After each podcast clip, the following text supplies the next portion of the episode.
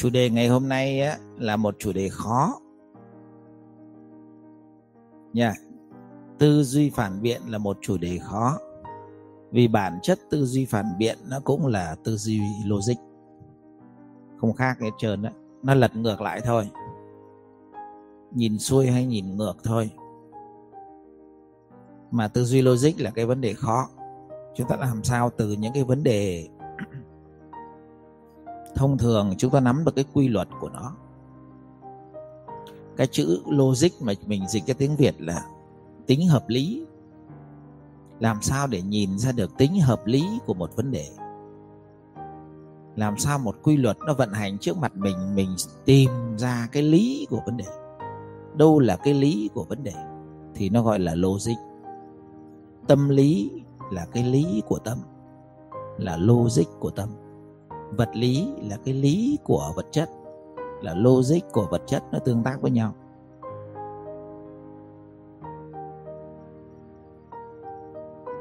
Nên đặc biệt là vợ chồng lấy nhau, đâu là cái lý của vợ chồng, lộn xộn lắm. Thì cái đó, cái lý của vợ chồng là chúng ta học trong chương kiến một đấy. Cái lý của vợ chồng lấy nhau là tam độc ấy, là chính. Có bà gốc mà nó ít và tỷ lệ ly hôn bây giờ ừ, ngày càng nhiều. Và chúng ta nhìn thấy cái sự logic đó, nên chúng ta phản biện nó mới dễ. Còn chúng ta không nhìn thấy cái logic đó, chúng ta không phản biện được. Hoặc là những bạn nào học chứng kiến hai rồi, chúng ta thấy được cái gì? Cái tiến trình của tình cảm là xúc sinh thọ và thọ sinh ái. Và chúng ta phải kiểm chứng ở ngoài đời, chúng ta thấy rõ ràng cái tiến trình này nó sinh như tình cảm thì mình thấy nó là cái lý cái lý của tiến trình tình cảm. Thì những cái cái gì mà ngược lại những cái điều đó thì mình thấy nó là vô lý. Mình thấy nó vô lý thì mình phản biện nó mới được. Mình phải thấy nó rồi mình mới phản biện được nó mình thấy nó, mình hiểu nó, mình mới phản biện được nó. Nên tư duy phản biện và tư duy logic, bản chất là giống nhau. Mình phải thấy cái sự hợp lý của nó mà trong những cái sự hợp lý thì đức phật dạy rất kỹ là nhân quả.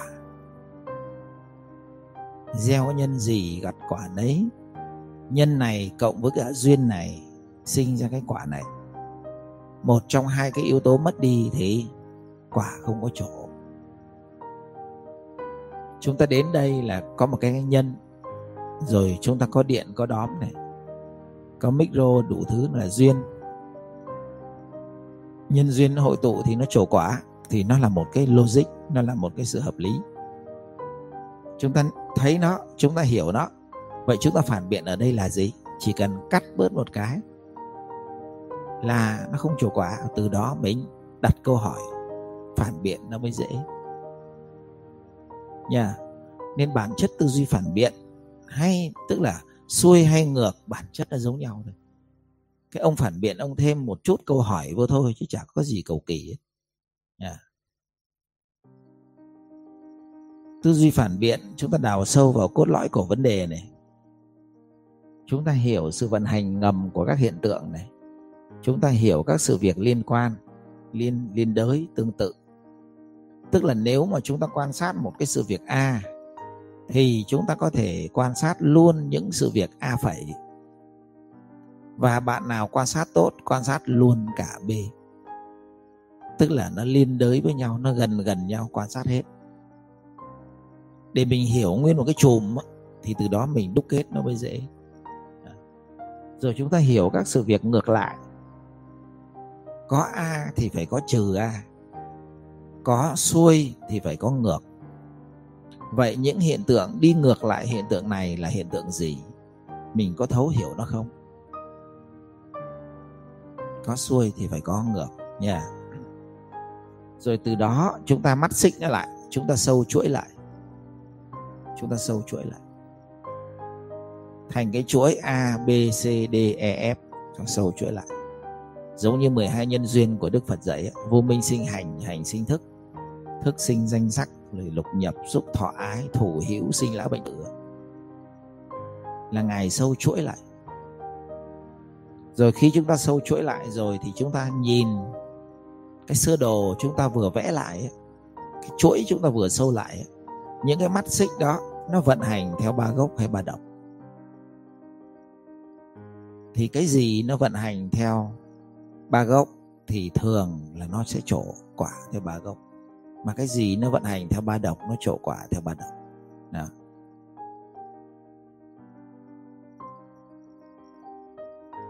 Tiến trình.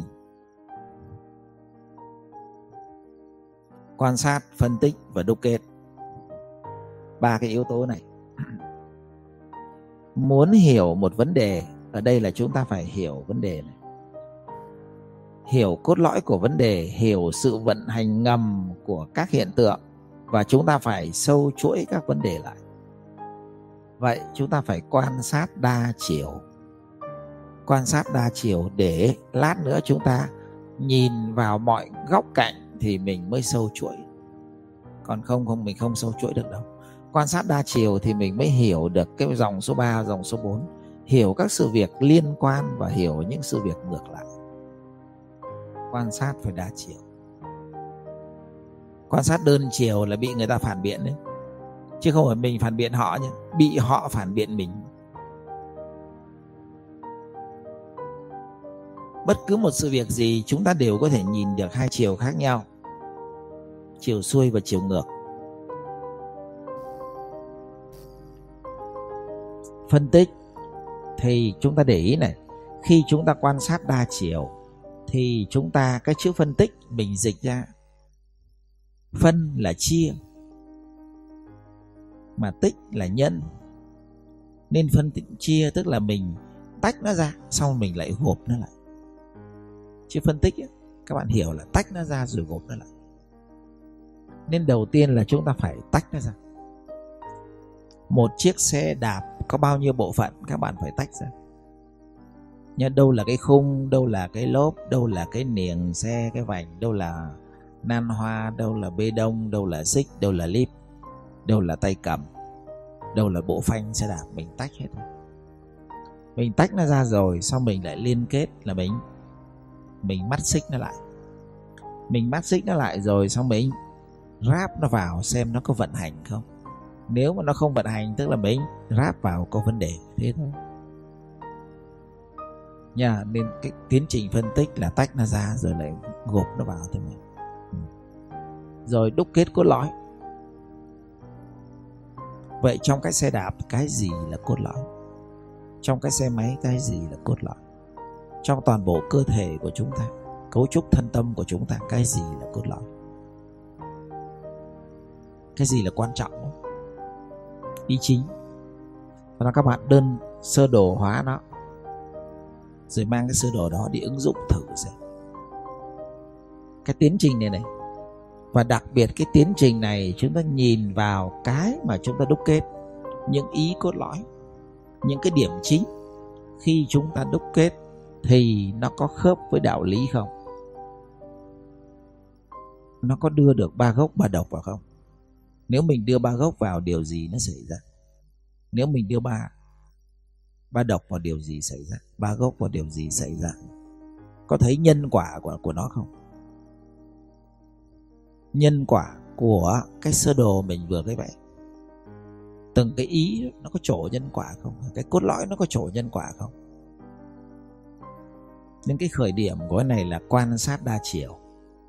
Nha yeah. quan sát đa chiều thực tế này. Thực tế chính các bạn phải tự quan sát. Sau đó các bạn xem dư luận, đám đông nói gì, xã hội nói gì.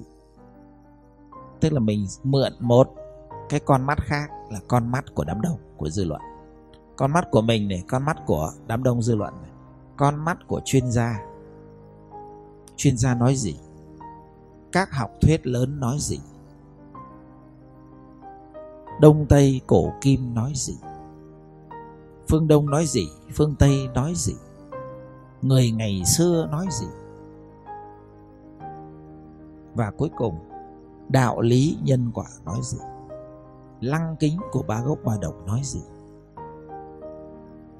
Lăng kính của của tứ diệu đế, của bát chánh đạo nói gì? Lăng kính của đạo lý nói gì? Nha. yeah thì đây tôi sơ bộ là sáu góc nhìn. Nhưng nếu mà các bạn để ý, thực chất nó có ba góc nhìn thôi. Nó gom lại thành ba góc nhìn. Góc nhìn bản thân mình và dư luận mình tạm gọi gom vô một góc. Dành cho những người bình thường. Rồi chuyên gia hay các học thuyết lớn mình gom vô cái tầng cao hơn về một đoạn. Và cuối cùng là đông tây cổ kim gộp với cả những lời dạy của thánh hiền từ nghìn năm rồi nói gì? Coi như là ba cái tầng bậc quan sát. Tầng của người bình thường, dư luận và mình. Tầng của những người chuyên gia, những học thuyết. Và tầng của cổ kim, của cổ nhân, của những bậc thánh nhân, vĩ nhân. Nói gì? Ba cái tầng này. Mình nhìn vào cùng một sự việc này này, thì mình quan sát thấy gì? Nên trông thì đơn giản mà thực tập khó đấy nha, không phải dễ đâu. Các bạn nhìn quen mới mới được. Thì trong cái này này, cái yếu tố đầu tiên và yếu tố cuối cùng các bạn phải luyện trước. Yếu tố mình thấy gì và đạo lý thấy gì là hai yếu tố đầu tiên mình phải luyện. Mình thấy hiện tượng đó là gì và đạo lý ba gốc ba độc, nhân quả nó thấy cái hiện tượng đó là gì?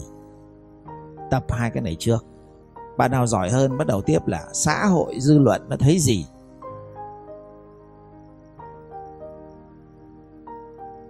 Rồi mới đến các học thuyết lớn hoặc là chuyên gia, họ thấy gì?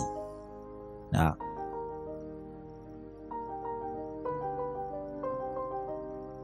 Chúng ta nhìn một sự vật hiện tượng, chúng ta nhìn xuôi, chúng ta nhìn ngược, nha, nhìn sâu vào bên trong. Quan sát xong hiện tượng, rồi chúng ta nhìn sâu vào cái chiều gì chìm xuống bên dưới. Tập nhìn sâu thôi. Rồi, quan sát đa chiều, chúng ta nhìn xuôi, chúng ta nhìn ngược. Chúng ta nhìn dưới nhiều lăng kính của của những năng lực trình độ khác nhau. Của một bậc thánh nhân, của nền tảng đạo lý, của một bậc chuyên gia, của những học thuyết, và cuối cùng của người bình thường như chúng ta. Thì nhìn dưới góc độ gì? Đó và cái năng lực quan sát đa chiều này này, chúng ta học được mọi lúc, mọi nơi trong đời sống. Nha, mọi lúc, mọi nơi.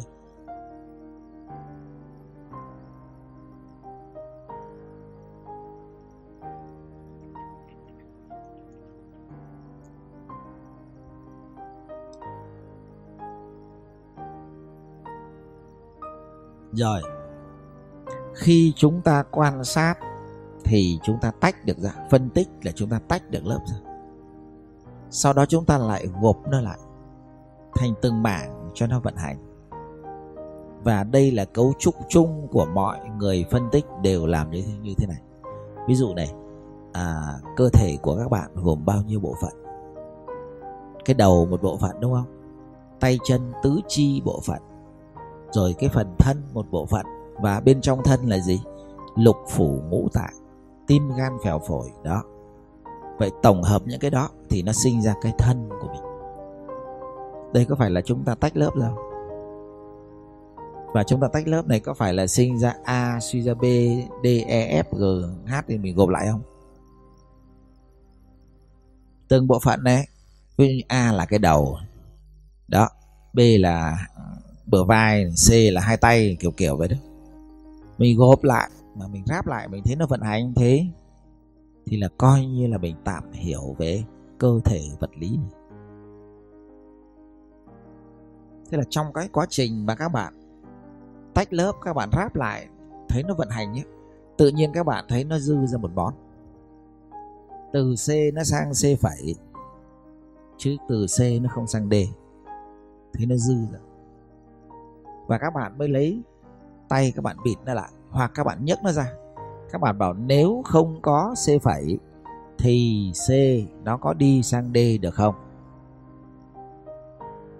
Và các bạn thấy, ồ, bỏ cái này ra vẫn tốt như thường. Là các bạn đã có một năng lực cải tiến tinh gọn. Một cái quy trình, một cái máy móc, nó dư ra một bộ phận.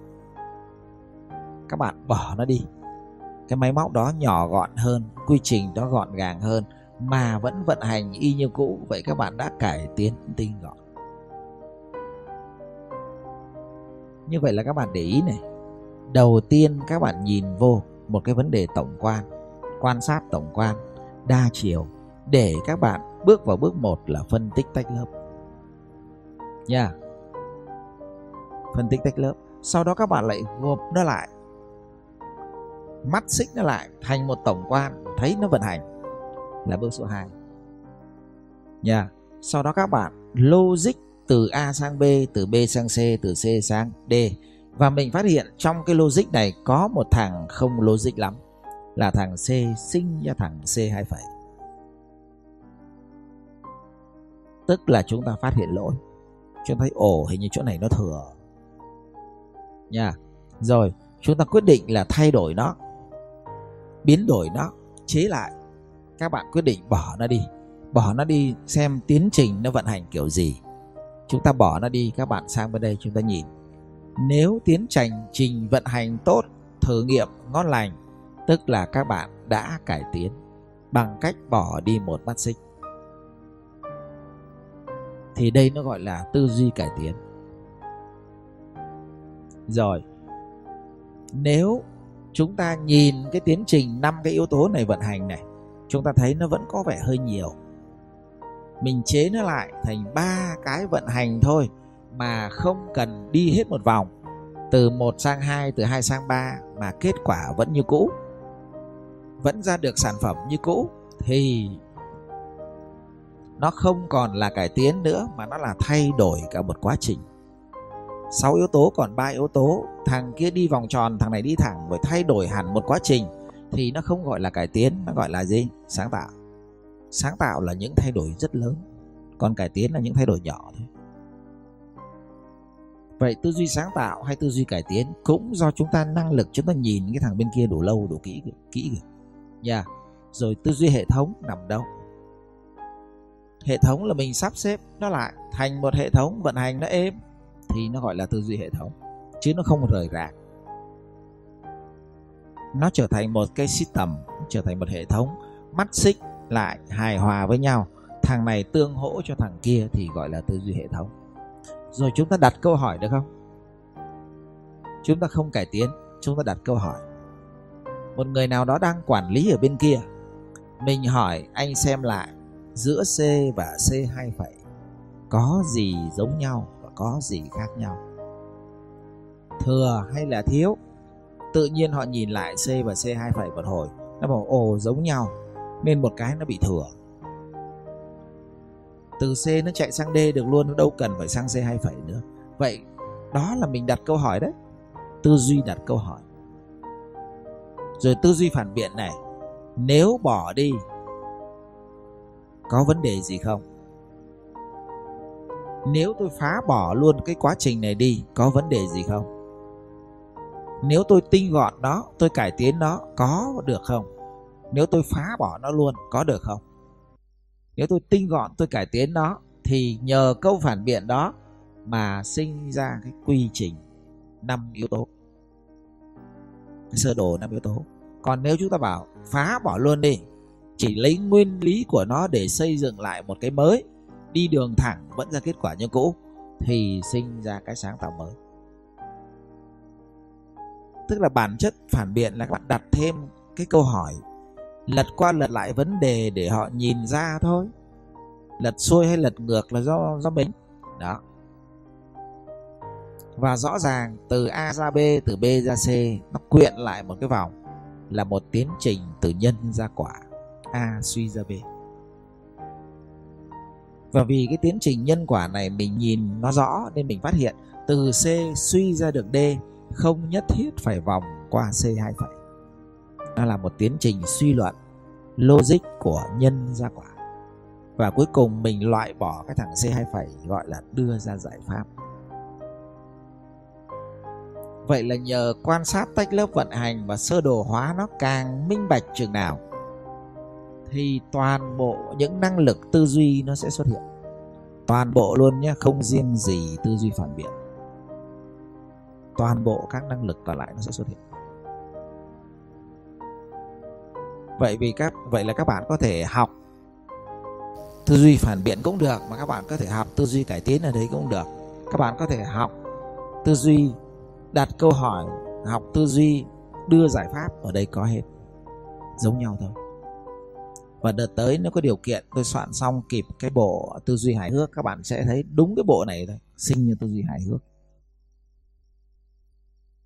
Cũng nó vận hành như thế này mà nó sinh ra sự hài hước.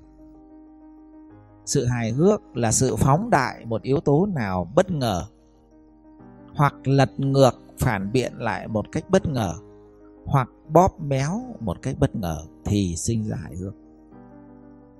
Nó rất đơn giản, không quá phức tạp đâu một trong những yếu tố này này, mà các bạn bóp méo nó đi thì nó sinh ra sự hài hước. Hoặc các bạn lật ngược nó lại, nó phản nghĩa lại, nhưng mà nó vẫn lột tả đúng cái tiến trình đó, là người ta cười thôi. Hoặc một cái yếu tố nào đó làm cho họ không ngờ đến rất đơn sơ. Tiến trình rất đơn sơ mà họ không ngờ đến đến khi mình nói ra họ nhận ra. Đó, thì tư duy hài hước tôi soạn sau nha bữa nay chỉ soạn cái này thôi. Và chúng ta mới thấy này nhờ quan sát tách lớp vận hành thành sơ đồ. Càng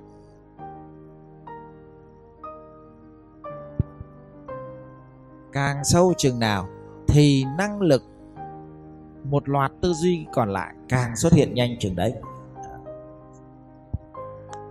Và đây bắt đầu ví dụ này. Quan sát tiến trình trưởng thành của một học sinh, của một đứa trẻ. Đầu tiên chúng ta để nó ra chúng ta bắt đầu quan sát đa chiều này. Thì đầu tiên là chúng ta chỉ cần quan sát tiến trình của một người mẹ mang bầu rồi đến khi bắt đầu đẻ ra này. Đẻ này, rồi đến nuôi này, rồi đến dạy này, rồi đến rèn này. Thì chúng ta quan sát cái tiến trình này, chúng ta thấy hầu hết mọi người đi đến được chữ dạy. Còn chữ rèn thì tùy có gia đình có có gia đình không. Đúng không? Tại sao mình hỏi được mình lại biết được có gia đình có có gia đình không? Là vì mình quan sát một gia đình hay nhiều gia đình? Nhiều gia đình, vậy đấy là quan sát đa chiều. Các bạn quan sát một gia đình không bao giờ biết được gia đình nào có có rèn rèn cái gì. Mình quan sát rất đa chiều nên biết nhiều gia đình đến dậy thôi và nhiều gia đình đến nuôi thôi, đúng không? Để con ra, nuôi con rồi vứt đấy, chả thèm dạy có không? Có. Vậy mình vẽ ra được phân tích tách lớp ý chính, ráp lại vận hành thành một sơ đồ như thế này chính là tiến trình trưởng thành của một đứa nhỏ. Và vẽ ra như thế này là nó phải đa chiều rồi. Để nhé chúng ta lại tiếp tục tách lớp một lần nữa này. Đẻ thì có mấy loại? Đó, nếu mà muốn phong phú, phân tích thì đẻ nó có mấy loại? Kiểu kiểu mẹ âu cơ rồi bố lạc long quân là đẻ loại độc nhất vô nhị đẻ một phát 100 con luôn. Đó loại đó hơi đặc biệt. Còn hầu hết chúng ta chỉ đẻ một con hai con là cùng thôi. Thế bây giờ các bạn gặp cái đứa cái bà mẹ nào đẻ ra một đứa da trắng một đứa da đen chưa? Đấy, sinh đôi mà một đứa trắng một đứa đen. À, rồi. Nuôi có mấy loại? Bắt đầu quan sát đi. Quan sát đa chiều sẽ nhận ra nuôi có mấy loại dạy có mấy loại và rèn có mấy loại. Tự nhìn sâu vào. À, đây là có phải là quan sát đa chiều không? Và trong quá trình quan sát đa chiều này mình đã tách lớp và mình ráp lại vận hành làm gì nữa? Phân tích tách lớp ấy. và mình đã đúc kết thành sơ đồ đấy. Mình đi hết tiến trình quan sát phân tích đúc kết đấy. Thì nó thành một cái bài giảng có bốn loại phụ huynh để nuôi dạy gen. Mình nói ra, gen là gì? Tại sao lại phải gen? Dạy là gì? Tại sao phải dạy? Dạy vẹt là gì? Dạy hiểu là gì? Học hiểu là gì? Học vẹt là gì? Bệnh thành tích là gì? Mình nói vào, đưa hình ảnh minh họa vào. Đâu là những cái nỗi nỗi đau của dạy vẹt? Tức là đâu là nhân quả của dạy vẹt? Đưa đạo lý vào. Gieo nhân dạy vẹt thì gặt quả gì mà gieo nhân dạy để cho học sinh hiểu thì gặt quả gì? Gieo nhân rèn thì gặt quả gì mà không gieo nhân rèn gặt quả gì? Rồi rèn ở cường độ cơ bản thì gặt quả gì và rèn ở cường độ mạnh mẽ, quyết liệt, bền bỉ, biết phương pháp rèn gặt quả gì? Thì có gặt quả đại bàng, có gặt quả gà rừng. Từ gà rừng trở lên phải rèn thôi chứ không có dạy được. Còn dạy chỉ có gà đi bộ, gà chạy bộ thôi, gà vườn thôi còn nuôi thì sinh ra gà công nghiệp, còn đẻ thì không biết. Đúng không? Mới đẻ ra làm sao mình phân biết được. Biết được là đứa đó sau này thành gà công nghiệp hay không không biết. Phải là tiến trình. Đó. Và chúng ta mới bắt đầu ráp này. Cái tiến trình vận hành hợp lý hay vô lý chỗ nào?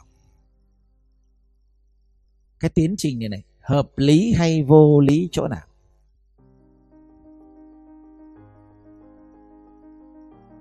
Chúng ta nhìn được sự hợp lý vô lý là chúng ta phản biện được chưa?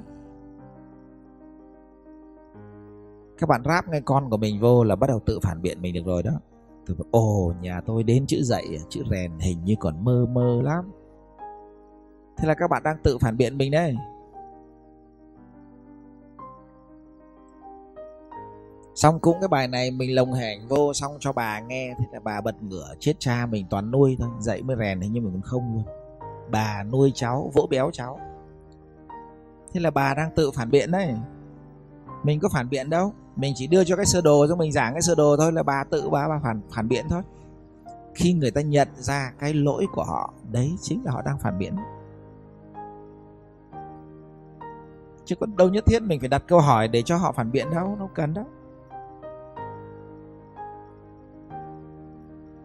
À, nên khi chúng ta thấy cái sự hợp lý và vô lý này, này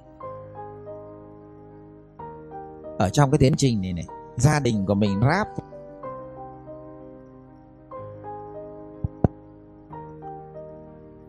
có những gia đình thì đến đây là dừng về đến nhà, bố mẹ thì đến đây. Thứ bảy, chủ nhật, thả về ông bà thì đến đây, đúng không? Nó giật về đây này. Xong lâu lâu cho nó đi học kỳ quân đội thì nó lên đây. Một năm nó đi học kỳ quân đội được có tuần, hai tuần rồi. Còn đâu là gì? 11 tháng rưỡi là toàn nuôi mới dậy thôi, chả có rèn tí gì xong hy vọng một ngày con mình thành đại bàng, ngây thơ. Đấy là sự gì? Vô lý. Hình dung chưa? Họ tự thấy vô lý là họ tự phản biện lại họ chưa? Gì nữa? Tự phản biện, họ có tự tư duy phản biện này. Họ tự thấy sự vô lý là họ có thể cải tiến được chưa? Họ thấy là họ à, có đến đây à? Thì mà mình đã phân tích hết cái tiến trình này thì họ sẽ mong muốn à con tôi cũng phải lên đây, cháu tôi cũng phải lên đây. Tự nhiên trong đầu họ muốn cải tiến. Nha, rồi. Họ tự nhiên họ sinh ra giải pháp, họ sẽ hỏi có lớp học nào gửi cháu tôi đi học ấy. Giải pháp. Nên chúng ta để ý cải tiến này hay là giải pháp này hay sáng tạo một cách gì mới thì để đưa được cái rèn này vô cho con của họ thì cái rèn này phải trên nền ba gốc. Chứ không phải là rèn nhau đi ăn trộm hoặc là cùng nhau rèn đi trích heroin. Phải là cung rèn luyện trên nền tảng ba gốc. Tức là hệ quy chiếu ba gốc ba độc, phải biết cách đưa nha.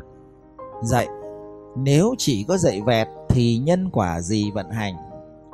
Hệ quy chiếu của đạo lý rất quan trọng quan sát đa chiều thì một trong những hệ quy chiếu quan trọng để mình quan sát là đạo lý, chứ không dùng đời thường quan sát.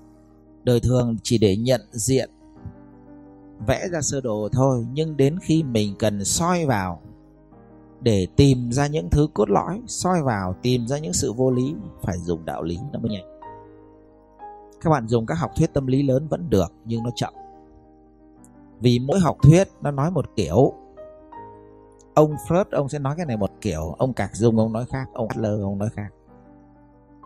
Thì xài xài ông nào, các bạn đâu có biết được, đúng không? Đó. Nên chúng ta không thấy có một cái tiến trình để nuôi dạy rèn này. Hợp lý vô lý chỗ nào, thiếu thừa, lỗi gì? Phát hiện, ồ, mình thiếu cái này, ồ, mình thiếu cái chỗ này. Chỗ dạy hiểu, mình thiếu. Thừa cái gì? À mình thừa chỗ này à mình thừa chỗ này. Lấy chồng từ thuở 13 đến năm 18 đã đẻ năm con. Thừa chỗ này. Thì thôi, đừng đẻ nữa. Đó. Thiếu thừa chỗ nào, lỗi gì? Ha. Và toàn bộ cái vô lý, hợp lý, thiếu thừa, lỗi gì?